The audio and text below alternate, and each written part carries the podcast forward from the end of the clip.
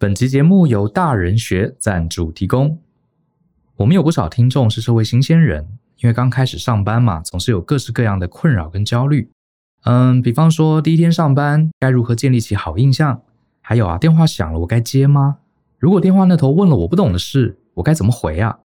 如果面对老板啊，又更难了。像是老板交代了工作，我到底应该主动回报进度，还是等他来问我再说，免得打扰到他？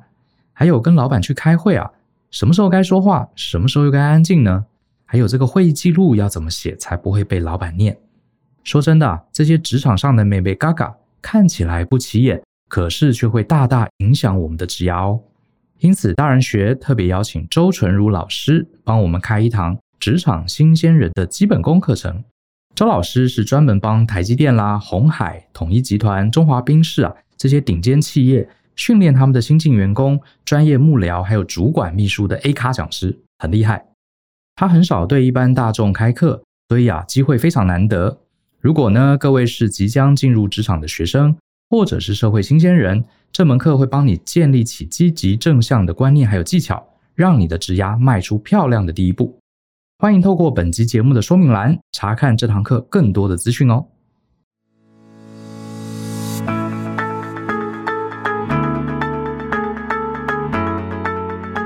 欢迎收听大人的 Small Talk，这是大人学的线上广播节目。我是舅张国阳。大人学啊是个分享成为成熟大人必备学问的知识平台。我们长期分享职业发展、人际沟通、个人成长、商业管理以及两性关系等等的人生议题。那欢迎大家可以多多关注。那在今天的节目中呢，我其实呢要来聊一个议题。好，这个议题其实是这样来的，就是我们自己内部。啊，有一个区域是同仁会放一些他们觉得很适合，我们可以在 Podcast 聊的一些主题。那我就在里头呢，哎，就翻到一个题目。那这个题目他是这样写，他说呢，要怎么跟老板开场有效率，而且让老板喜欢你的会议啊？因为他写说他很常跟这个老板开会，然后又很怕踩雷，很怕他们不耐烦。那我看了，我就觉得这个题目其实非常非常有趣。而且我相信，其实呃，我们的听众朋友啊，搞不好不少人会有类似的困扰啊，因为呃，可能你都会有机会跟老板开会嘛，专案经理你可能会去跟客户开会，所以我今天其实就来想讲讲这个老板的小心声呐，所以我也希望呢，借由今天的节目，能够让所有对这个议题有烦恼的上班族朋友，能够提供一些帮助。那开会这个主题呢，我现在脑海中直觉想到了，可能就是两个重点。啊，第一个重点是这样，就是我猜啊，我猜，我不敢说每个人，可是我猜这个世界上大部分人其实是不喜欢开会的。换言之啊，开会这件事情通常都是工作上的不得已。举例来说，因为可能讯息啊散落在各处啊，比方说公司每个部门知道一些事情嘛，所以呢，我作为主管，我要判断，那我就需要统整资讯。最常见的是这个所谓进度会议，有没有专案进度会议？那它其实目的就是去做资讯的一个统整啊，这个还蛮常见的，或者是呢，可能是需要让公司里头的每个人都有相同的认知，可能高层做了一个新的决策，那他需要布达这个决策，或者是呢做了一个研究，我们需要做这个结果的分享，甚至去讨论一些大家都必须知道的事情，比方说新的这个请假规则等等。那总之啊，我觉得不管是为了收集资讯，或者是为了布达资讯。那这些会议其实不会有人啊，至少我很难想象有谁他是很喜欢、很享受，然后最好每天都有的。我们都是因为在工作上面，在上班的时候不得不啊要去同诊、要去收集，所以我们才会决定要开个会。那所以回到初衷，既然你周围可能根本没有人喜欢开会，你的老板通常也不会喜欢开会，而且你的老板通常其实你知道 agenda 都很忙，所以呢，更高的机会。老板其实也是对会议是厌烦的，所以呢，我觉得掌握一个最简单的原则啊，这个这是一个非常核心的原则，就是如果你能够每次都很简单的、很迅速的、很精准的把会议的重点讲到，让这个会议的时间可以大幅度的缩短，我猜这个在九十 percent 的这个几率上面，它应该会最符合大部分老板的一个期待。因为像我个人，我个人其实也是非常非常讨厌开会的。所以对我而言，除非是那种真的啊，我们一定要做这件事情，我没有别的选择了，那我才会进入这样的一个会议。而且我也都会希望会议的时间能够越短越好。那再来啊，所以第一个重点是没有人真心喜欢开会。第二个重点，我觉得也很重要，就是每一个老板，他其实在会议上面会反映他在资讯接受上面的不同习惯。这个习惯。反而是你作为一个上班族，你作为一个下属，最需要去关注，而且最需要去找出来的一件事情，就是呢，虽然我刚刚前面提到嘛，你让会议时间缩短是关键，可是你同时也要想，在缩短的同时，我要怎么样让这些与会者能够快速的去消化资讯，能够让他听懂，能够让他秒懂，能够让他快速的做出结论，那这个会议才是真正能够被缩短。不是只是说哦，原来我们 book 一小时的会议室，我现在 book 三十分钟，好，会议就会缩短。不会，开会的方法如果不变，有可能你最后发现其实是会议室时间不够，对吧？会议它还是最后花了一个小时。那所以你就得要去思考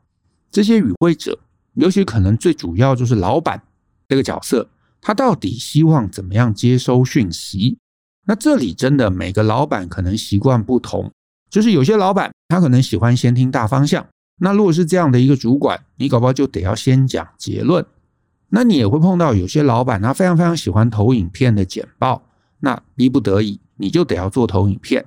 可是也有一些老板他喜欢非常是条列式的重点，你不一定要给他投影片，你用 Word 写出来，然后印出来给他，他搞不好也很开心。那当然也有一些老板他就是想要多听一些细节。呃，比方说你是去分析你们公司某一个产品为什么出了包，可能老板很想知道你怎么分析的，以及这个出包下一次怎么避免的这些细节。那在这样的一个特定情境下，你搞不好就得多准备好细节，甚至是各种研究数据、分析数据都要齐备，不然的话他可能就会不爽，他就会问问题，问了问题你答不出来，你就会被你知道钉在墙上。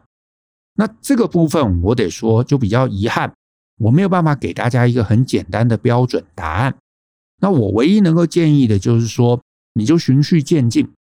呃，你刚到一个地方上班，然后呢，老板叫你开会。那第一次的会议，如果是我的话，我一定先从大方向报告起，从结论到细节的顺序来说明。意思就是说，诶，老板如果叫我解释一个什么东西，我一定先跟他讲说，我最后分析出来的结果是什么。好，然后再来，我可能告诉他我为什么得出这个结果，背后的依据、背后的数据、背后的一些分析方法。那这些东西就是越细节的，我会留到越后面，因为有很高的几率，老板听到一定程度，他可能就说：“哦，OK，好，就这样子。”那我后面细节就不一定要拿出来讲。那他如果真的会问，那我随时也有细节可以拿出来，那当然就会相对比较安全。可是呢，如果我跟我的老板开几次会，我发现我的老板其实总是会在某个议题上面、某个细节上面，他可能会呈现不满，他一直会觉得我讲的不够细。好，那我就会在下一次慢慢、慢慢、逐步的增加。我自己觉得，其实最忌讳的就是呢，你一开始可能对老板的风格你还不熟，然后开会的时候你就拿出了一大叠的投影片，这个通常都不会是一个好策略。有些人就会有个习惯嘛。会觉得哦，开会就要打投影片，就要开投影机。像我自己，我甚至碰过有人来面试，他在呃来之前，他就已经做了一些揣摩，然后他准备了整整三十分钟的投影片，一方面自我介绍，一方面讲未来的展望。其实其实很辛苦啊，啊，就是我得说，我认同他很辛苦。可是呢，毕竟我们也没谈过嘛，你也不知道我对你的期待。所以它里头讲的很多东西的重点强调，其实都跟我接下来希望这个人、这个角色啊、这个职能的人，其实是连不太上的，就是有点不太对。可是你知道，大家也是第一次见面，所以我也不太好意思这样打断陌生人说：“哎，你这个不对啊，不要再讲了。”这个不好意思嘛，所以我就让他讲完。结果呢，他很辛苦的做，他很辛苦的讲，他也讲完了，然后我也很辛苦的听。可是最后我对他的印象反而是扣分的。那你不觉得这个就很冤枉吗？就很可惜吗？所以你第一次的会议啊，刚跟老板还不熟的时候，尽量先从结论这个方式呢，来去呃慢慢逐步的展开。我会觉得这个对于会议时间的缩短，还有对于老板这个认知的一个掌握，会很有帮助。那当然，老板的习惯，我是真心没办法给大家一个简单原则。可是呢，我倒是想分享一下我自己到底怎么看待会议。那后面接下来的部分，我觉得我不敢说这是什么标准答案，可能就是我自己的一些管理风格。可是我觉得大家可以参考参考，因为有可能今天听众你是主管，你是老板，对不对？你可能也是很苦恼于你公司里头会议太多，所以呢，我大概也给你几个原则。首先呢，像我自己啊，真的就是那种很喜欢先听结论的人。为什么呢？因为有很高的几率，我听到结论，然后我可能问一两个问题，我就能够大概理解整个过程了。所以呢，我其实从小到大，我都非常非常讨厌那种不从重点讲起的会议。那所谓不从重点讲起的会议，就是你知道，有些人他非常喜欢从缘起开始讲，就是啊，我们啊哪一年哪一月哪一日碰到什么问题，所以呢，我们就开始要做一个什么研究，然后呢，怎么怎么怎么怎么，那。你知道，从很久很久以前开始讲起，可是，在某一些情境下，缘起并不是会议中最重要的一个议题。大部分我们其实都是希望知道，好，所以结果是怎么样，对不对？好，为什么我们要做这件事情？好，做这件事情要花多少钱？那花这么多钱，我们会得到什么好处？这些其实很可能才是老板最想知道的。所以，如果你从结论先讲，老板想知道缘起，对不对？老板可能自己忘记了，说，哎，那这个这个这个专案一开始怎么来的？哎，这个时候你可以再补充，而且这个补充搞不好也不需要什么资料，你就大概跟他讲一下，哦，是前年啊有一个客户提出来的，他当时说想要加一个什么功能，老板搞不自己就想起来了，所以你不需要准备太多啊，你不用从第一天 day one 开始解释起。所以呢，我自己开会，我就非常非常的会期盼，如果大家都懂得怎么开会，大家都能够先专注主题。简单的讲完，最好最好这个会议你知道可以是十分钟、二十分钟就会搞定。那这种会议啊，我会非常非常的开心。然后呢，我会很讨厌的，真的就是刚刚提到的，有人拿出一份没有什么思考，然后呢，什么夯不啷当都丢进去的一个庞大投影片，然后里头包山包海哦，他又非要逐字逐字的去碎念，这个时候我就会很生气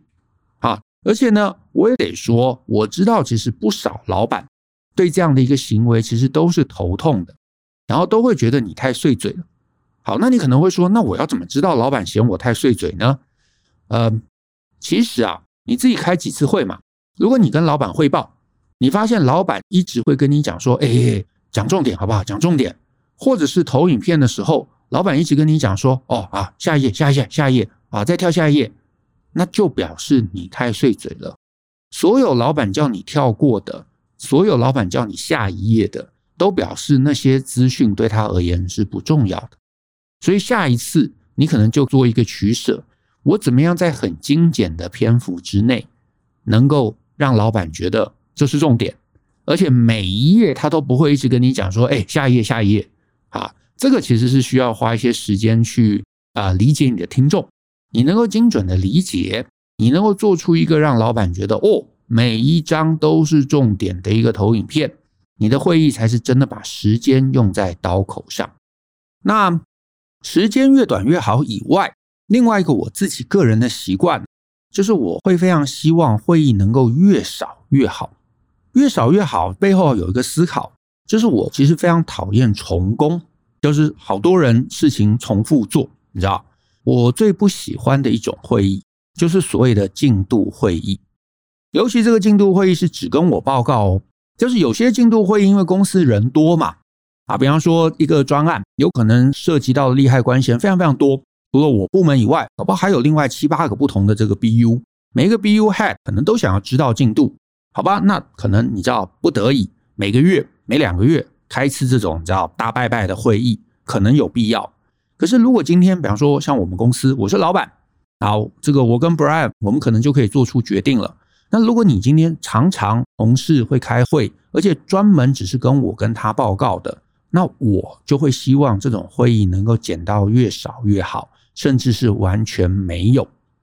啊那你说完全没有，那进度怎么掌握呢？我觉得这个概念啊，我还蛮值得跟你知道其他当主管或者当老板的听众分享一下。就是呢，我刚刚也提到嘛。我觉得进度会议其实是办公室之中最该减少的会议类型，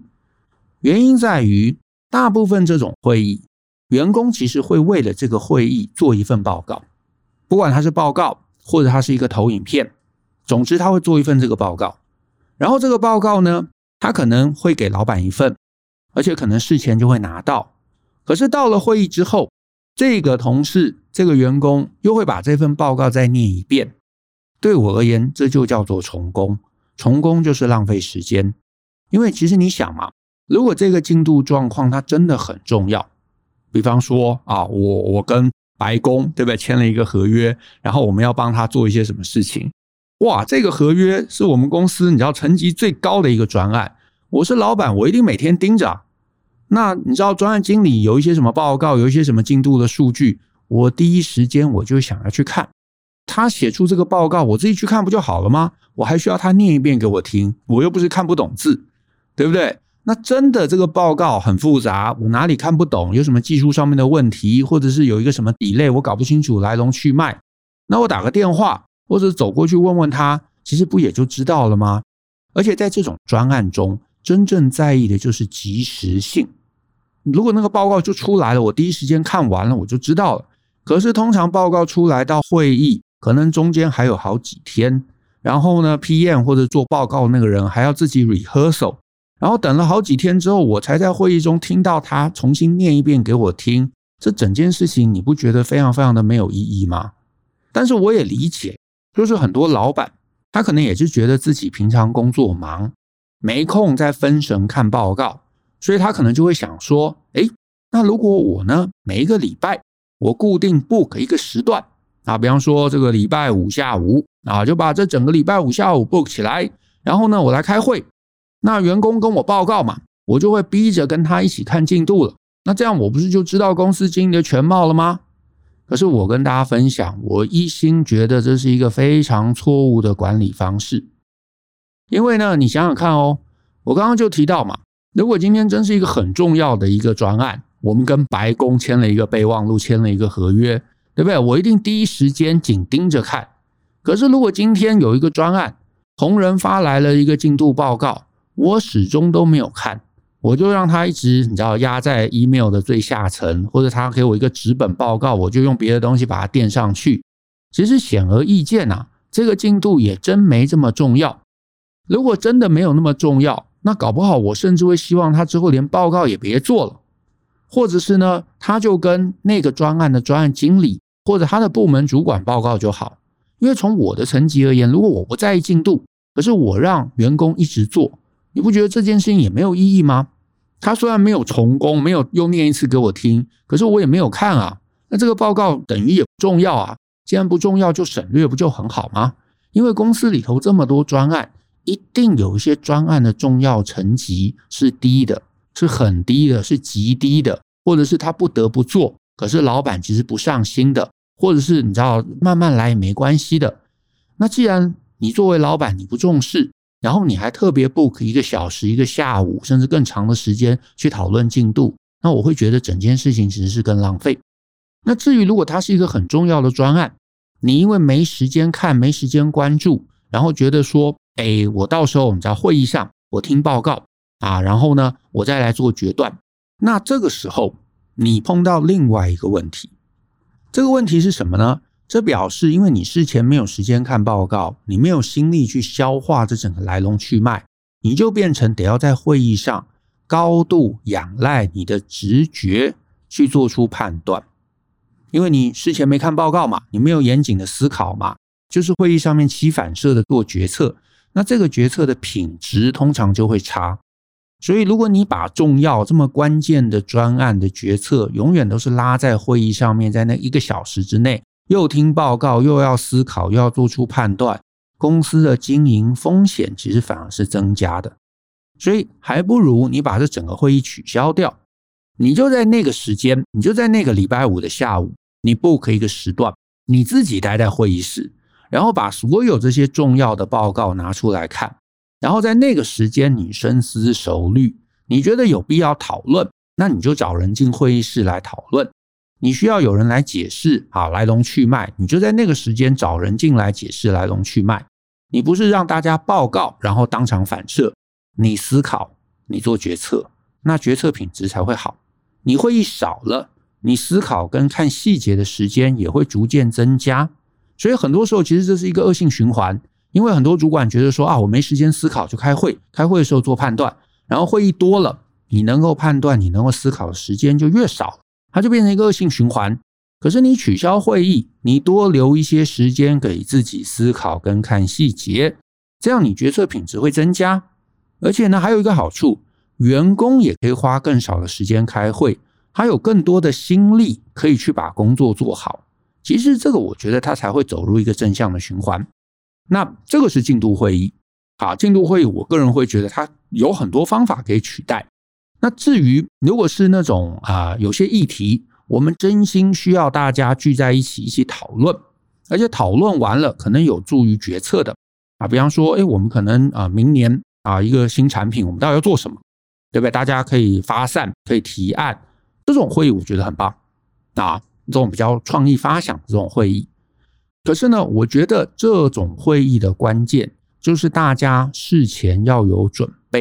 会议中才会有一些想法可以丢出来。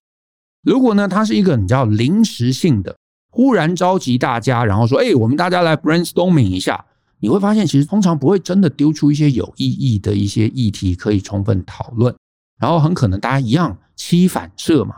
我会觉得开会最后就是要有有效的结论。如果只是你知道靠直觉七反射丢出一些东西，那这些讨论的品质通常也不会太好。再来还有一种会议啊，可能是为了收敛决策的，比方说，哎，我们可能决定了三种啊三种产品的形式，可是我们最后可能只能做一种嘛，所以我们最后找一个会议，大家一起来讨论，到底选 A、选 B、选 C，或者是 Go or No Go，对不对？那这种会议啊，我的一个想法是啊。我通常不太相信这个集思广益这件事，因为前面已经集思广益了嘛。那最后到底要做 A、做 B、做 C，很可能就是几个核心的决策主管认真的想过，然后这几个人可能三五个人安排一个二十分钟的会议，做出结论就好。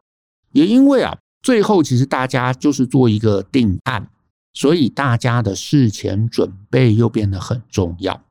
可是其实你知道，有些公司。最后，在这种很关键的会议上面，大家一样事前不看文件、不思考，就在会议上，然后发下文件，然后有人来重新做一次简报，然后重新了解背景，然后呢就开始发散的讨论。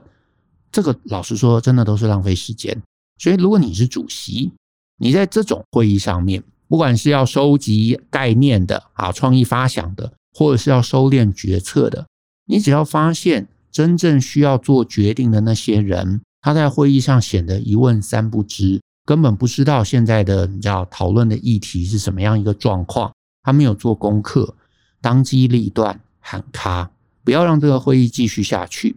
因为如果今天是收敛决策的，除非我们大家真的意见分歧很大，我们需要充分讨论，那是另外一回事。可是如果是在会议上面才开始去思考的，那就喊卡，叫大家回去做功课。然后明天、后天、下礼拜，我们重新再来讨论。如果真的有一个人始终都不能进入状况，那其实也就告诉你，这个人可能不适合在决策团队之中。那把他踢出这个会议，只留下真的愿意做功课、在意这个议题的剩下的利害关系人。